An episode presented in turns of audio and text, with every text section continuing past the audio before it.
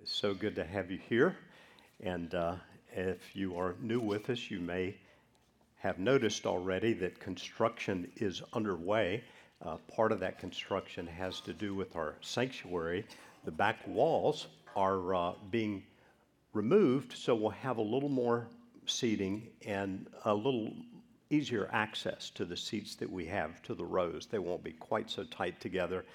And that should be finished in just a couple of weeks. So we're excited about that. And um, we are continuing this morning our series on the lives of Elijah and Elisha, two Old Testament prophets whose stories are given to us in the books of 1st and 2nd Kings. When you leave this morning, if you stop by the resource table that'll be to your right after going through these double doors, um, you can pick up one of these study and reflection prompts that has been prepared by David Holcomb for use in self study, or if your small groups are continuing to meet, it'd be a great little guide. So do feel free to pick one of those up uh, this morning. Last week, we talked about the fact that Elijah appeared abruptly, as recorded in the book of 1 Kings, chapter 17 during a time of deep spiritual darkness in Israel. People of Israel were largely given over to idolatry, and they were living under the reign of a very evil man, King Ahab, who was married to the wicked Queen Jezebel. Perhaps that time could best be described in 1 Kings chapter 16 and verse 33, where we read these words. Ahab did more to provoke the Lord, the God of Israel, to anger than all the kings of Israel who were before him. And that's saying a lot because there were some wicked kings before Ahab.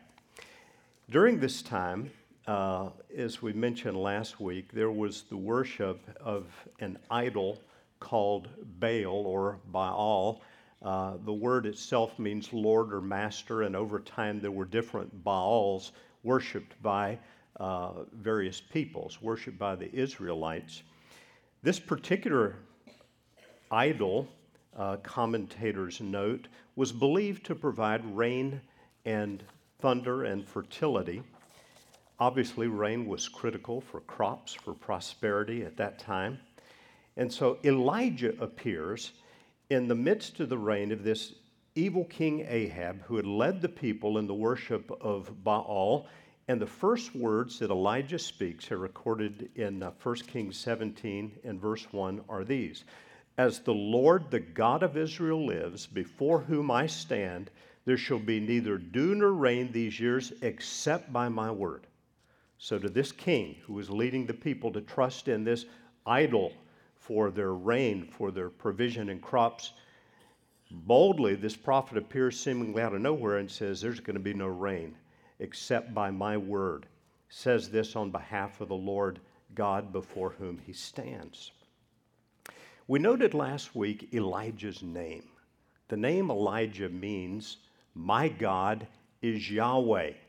And I mentioned that this is a God bearing name the, the word for God, El, is included in the name. And on the end of the name, the AH uh, indicates the name Yahweh, translated as the Lord in most of our Bibles. So here this prophet appears challenging the belief that Baal is Lord and is saying, My God, my God is Yahweh, Jehovah, my God is the Lord. We also noted last week that Elijah prefigures John the Baptist. In the New Testament, the Gospel of Luke, we're given the account of a man named Zechariah and his wife Elizabeth, this elderly couple, and the angel Gabriel appears to Zechariah and says, You're going to have a son, should name him John. And he says this about John the Baptist He will turn many of the children of Israel to the Lord their God and he will go before him, and the him is a reference to, to Christ, Jesus. He'll go before him in the spirit and power of Elijah to turn the hearts of the fathers to the children and the disobedient to the wisdom of the just, to make ready for the Lord a people prepared. So, just as Elijah was sent to turn the hearts of Israel from Baal back to the Lord their God, John the Baptist would one day come in the spirit and power of Elijah with his bold, direct proclamation, calling people to repentance, turning them to the Lord their God. Now, in the passage that Justin read a moment ago, there was a mention of Obadiah. And um, we are not going to study his life, but as you're digging into these chapters in your own study, he's an interesting study. The name Obadiah means servant of Yahweh, and he's serving under Ahab and Jezebel. You talk about serving in a terrible work environment. His was unbelievable, and Jezebel had decreed putting to death these prophets of the Lord, but Ahab, I mean Obadiah rather, had taken and spared their lives. And so he's the one who, uh, who finds Elijah, and uh, he's mentioned briefly, but we're not going to talk about him at this moment. Our focus today is going to be on Elijah once again, but in particular, Elijah's prayer life. And the reason for that is that the Apostle James, in the New Testament book that bears his name, uses Elijah as an example of prayer for us. Remarkable as that may seem, that God would use this extraordinary prophet known for his power as an example for you and me. And we find these words in the book of James, chapter 5. James writes, Therefore, confess your sins to one another and pray for one another that you may be healed. The prayer of a righteous person has great power as it is working. Elijah was a man with a nature like ours. In other words, Elijah was only human. He was like you and me. He had human weaknesses, fears, frailties.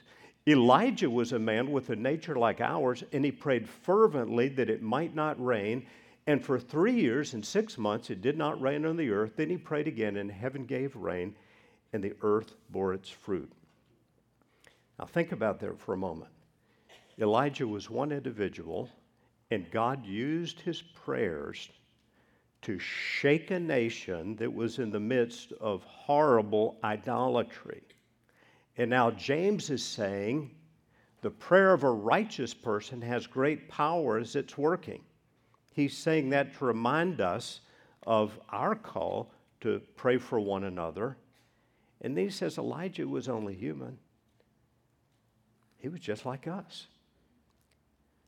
It's remarkable to me that the Lord would point to this powerful prophet as an example in prayer for you and me when calling, exhorting us to pray.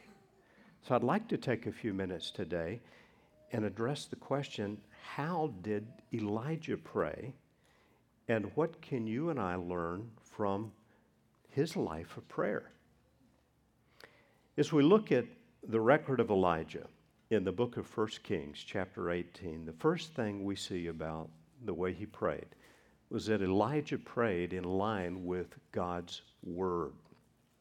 God had said clearly to Elijah, I will send rain on the earth. After many days, the word of the Lord came to Elijah Go show yourself to Ahab, and I will send rain on the earth. So when we see Elijah praying earnestly, fervently, as James says about his prayer, the first thing we know is that he's praying in accord with God's word, with God's revealed will. God had said he would send rain, Elijah didn't just make this up out of his own head to stop the rain and pray for it to start again. He was acting in response to the Word of God. Effective prayer is prayer that is guided by God's Word so that it aligns with His will. The book of 1 John, chapter 5, verse 14, tells us this about prayer. This is the confidence that we have in Him that if we ask anything according to his will, he hears us. And if we know he hears us, we know we have the petitions that we have desired of him, praying in accord with God's will and God's way. This is a challenge. It's a challenge for all of us. Oftentimes, our prayers are, are, are driven by our desires, and that's not necessarily bad. I know a number of you are uh, parents and you have kids who play sports, they play soccer and lacrosse and basketball. And I imagine you've been in a situation like this before. Maybe you're at a soccer game, your daughter's soccer game, and that game comes to an end and the score is tied and it's going to be decided by penalty kicks. And your daughter is up to kick. And you're sitting in your fold out chair on the sidelines and you see her come up for her kick and you go, God, dear God, Lord, you know what it would mean for her emotional health if she would make this and not miss this. And you lift up your head and you look across the field and on the opposite side, you see someone who goes to your church, who goes to this church. And you realize her daughter's the goalie. and she's leaning over like this. Well, whose, whose prayer is God going to answer? Now, I'll tell you this. I, I'll say this honestly. I have prayed prayers like that. We have we sat through. We have two, two children, and we sat through dozens and dozens of soccer games and hundreds and hundreds of basketball games for my son. And there have been countless times when he was on the foul line or something like that. And I know this is not wise. I know I didn't have any guidance in Scripture. I said, God, if you would just do this, if you just please do this. And here's what I've learned about prayer in athletic events where there are two teams.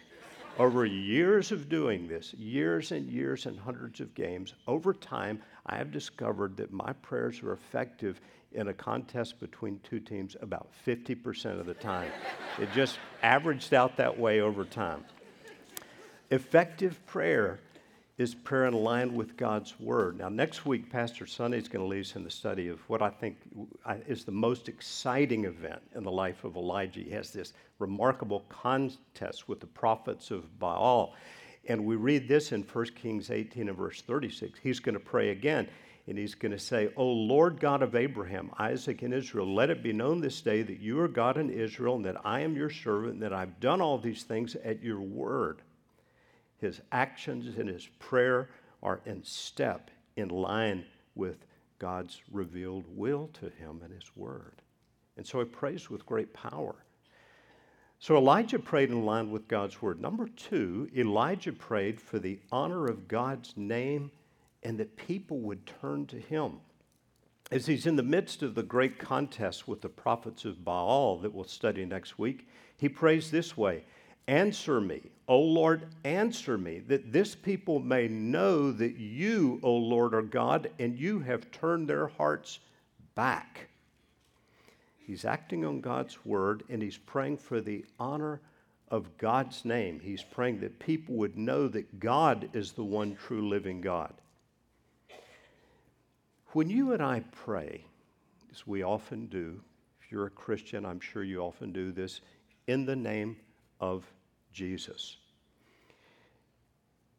We should be praying for the honor of Jesus and that his name would be glorified. Here's what Jesus said in John chapter 14 and verse 13 Whatever you ask in my name, this will I do. Now, sometimes we stop right there. I hear people praying in the name of Jesus sometimes in, in saying the name of Jesus every other sentence. Lord, we ask this in the name of Jesus. And, that. and, and again, I, almost always begin a prayer coming in the name of Jesus. This is my caution, though. Don't treat his holy name like some kind of a formula to get a prayer answered. When we pray in the name of Jesus, we should be understanding that his name is representative of who he is, all that he is, should be regarded with the greatest respect and reverence and holiness. And it should be understood when we're praying in the name of Jesus that we are praying for things that are in line with his honor, with his glory. So let me finish this verse from John chapter 14. Jesus said, Whatever you ask in my name, this will I do, that the Father may be glorified in the Son.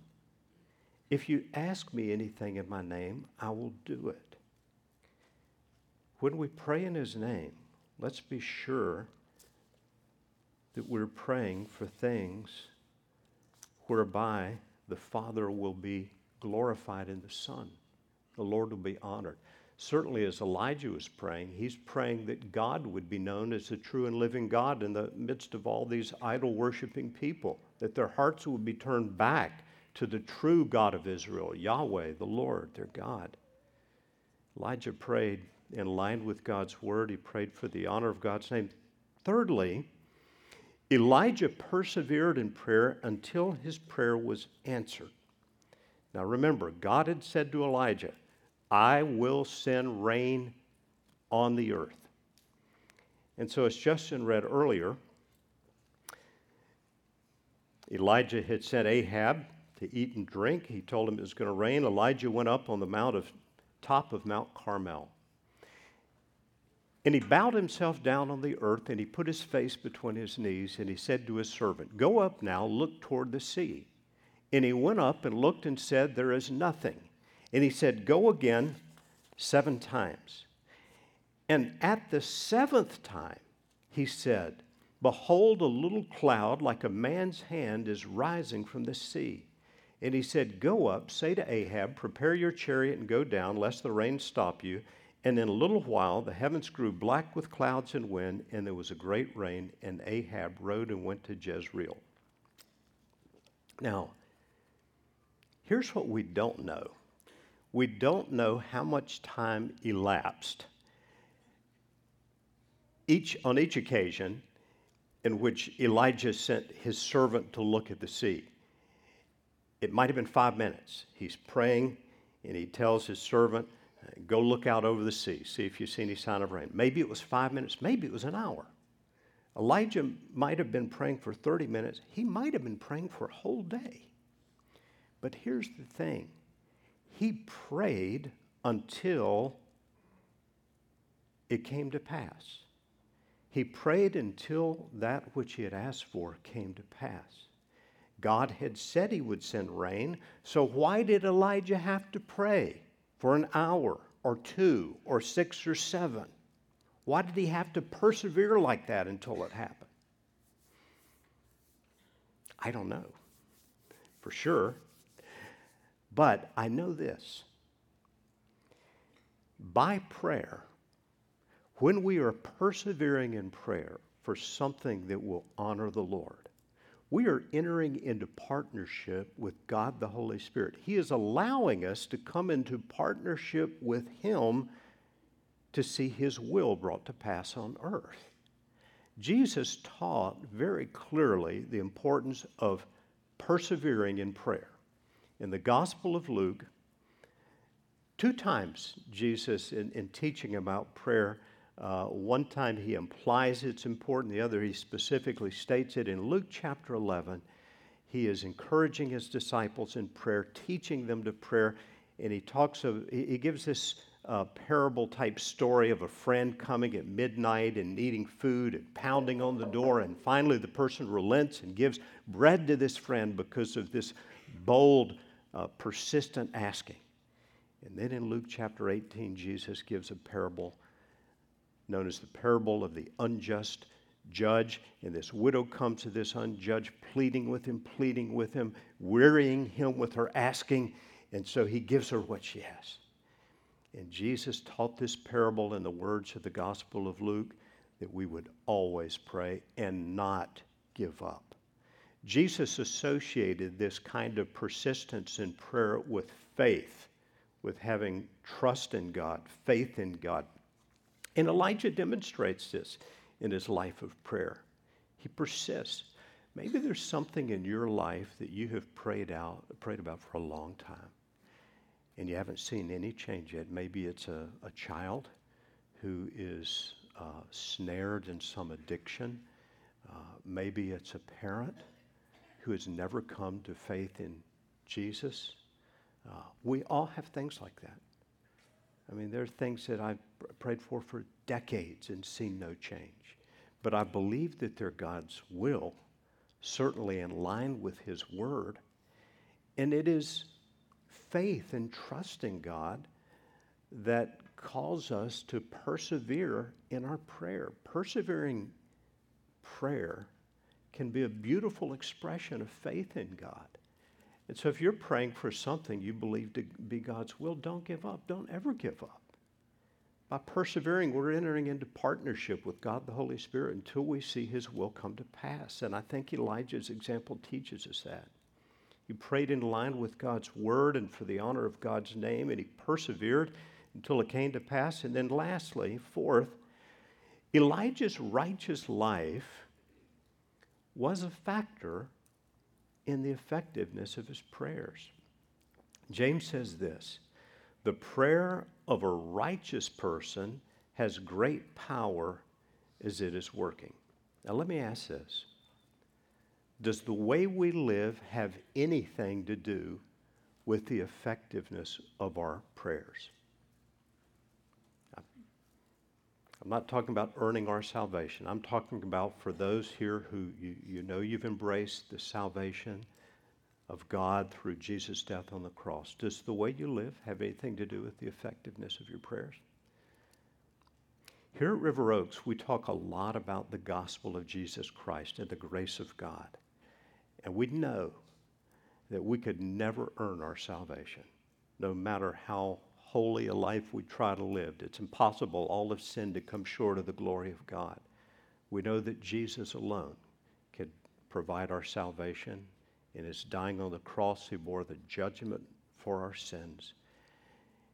And through our faith in him, not only are we declared forgiven, but we are declared, we, we, we read in Scripture that the righteousness of Christ Himself is credited to us. And we're called in Scripture to receive the gift of righteousness. But we're also called to live righteously. Listen to these verses, first from Jesus and then from the Apostle John. Jesus said in John 15, verse 7, to his disciples, to his followers, speaking to you and me, if you know Jesus as your Savior, if you abide in me and my words abide in you, ask whatever you wish and it will be done for you. There's no promise that if you and I live in direct violation with God's word, our prayers are to be answered. 1 John chapter 3 and verse 21 and 22. Beloved, if our heart does not condemn us, then we have confidence before God, and whatsoever we ask, we receive of him because we keep his commandments and do what is pleasing in his sight. Our righteousness only comes as a gift of God through Jesus, but we are called out of our love and gratitude to him to live righteously. And when we do, we can pray with greater confidence. The Apostle Peter, writing to husbands about how they should treat their wives, says husbands live with them in an understanding way. And he gives instruction there about how husbands should relate to wives and says do this so that your prayers may not be hindered. When we live in a way that is in direct contradiction to something that is in God's word we are not going to have confidence when we come to him in prayer. So the bible calls us to receive the gift of righteousness but also to live righteously. And we see in the life of Elijah, he prayed in line with God's word. He prayed for the honor of God's name, that people would turn back to the true and living God. He persevered until his prayer was answered. And his righteous life was, I believe, a factor in the effectiveness of his prayer. So, how do you and I pray like Elijah? Well, let me just recap this for a moment. First, depend upon the righteousness of Jesus Christ for your salvation. This is not a call to try to clean up your life so you can earn your salvation. You and I can never earn or deserve salvation. We have to acknowledge our sin and come humbly to God, recognizing that the Son of God came to this earth and gave his life on the cross to provide for our salvation and his righteousness is then credited to us. A remarkable thing. And so we depend upon the righteousness of Jesus for our salvation. And the motivation to live righteously for him is, is love and gratitude for what he's done for us. In your prayers, seek to pray in accord with God's word and God's will. That's why the better we know the scripture and the revealed mind of God, the more effective we can be in our prayer life. Pray that his name will be honored in your circumstances. Maybe you're in the midst of a terrible conflict at, work, you're working with somebody who's very, very difficult. One of the ways to pray is that God would be honored in those circumstances, that you would conduct yourself in a way that would reflect honor and glory to God, that His name would be honored in the circumstances of your life. Pray that people will be turned to Him. I think that's always in accord with His will. And then persevere, persevere in believing prayer. When you believe something to be the will of God and you pray for it for year after year after year after year, and you have not seen it happen, do not give up. Jesus taught that parable in Luke 18 to show that we should always pray and not lose heart. Let's pray about these things this morning. Would you join me? Father, teach us when we pray in the name of Jesus to be very aware that we are seeking that the Father be glorified in the Son. Help us in our lives of prayer to pray more fully for your honor, for your kingdom to come, your will to be done. And Lord, I want to pray now for anyone here this morning in this service who may have never truly received the gift of righteousness by turning from their sin and their efforts to gain salvation to you in your provision of salvation. Would you call that person to yourself this morning to place themselves fully in your care, relying on the work of Jesus on the cross for the gift of righteousness? Father, I pray that you would raise the level of prayer in our church in these coming months that we would uh, remember the example of Elijah and that he was a he was a man just like us. I mean, he was only human, person just like we are, with weaknesses, fears, and frailties. But yet, you used him to change a nation. Use us, Lord, individually and corporately. We pray. In the mighty name of our Lord Jesus. Amen.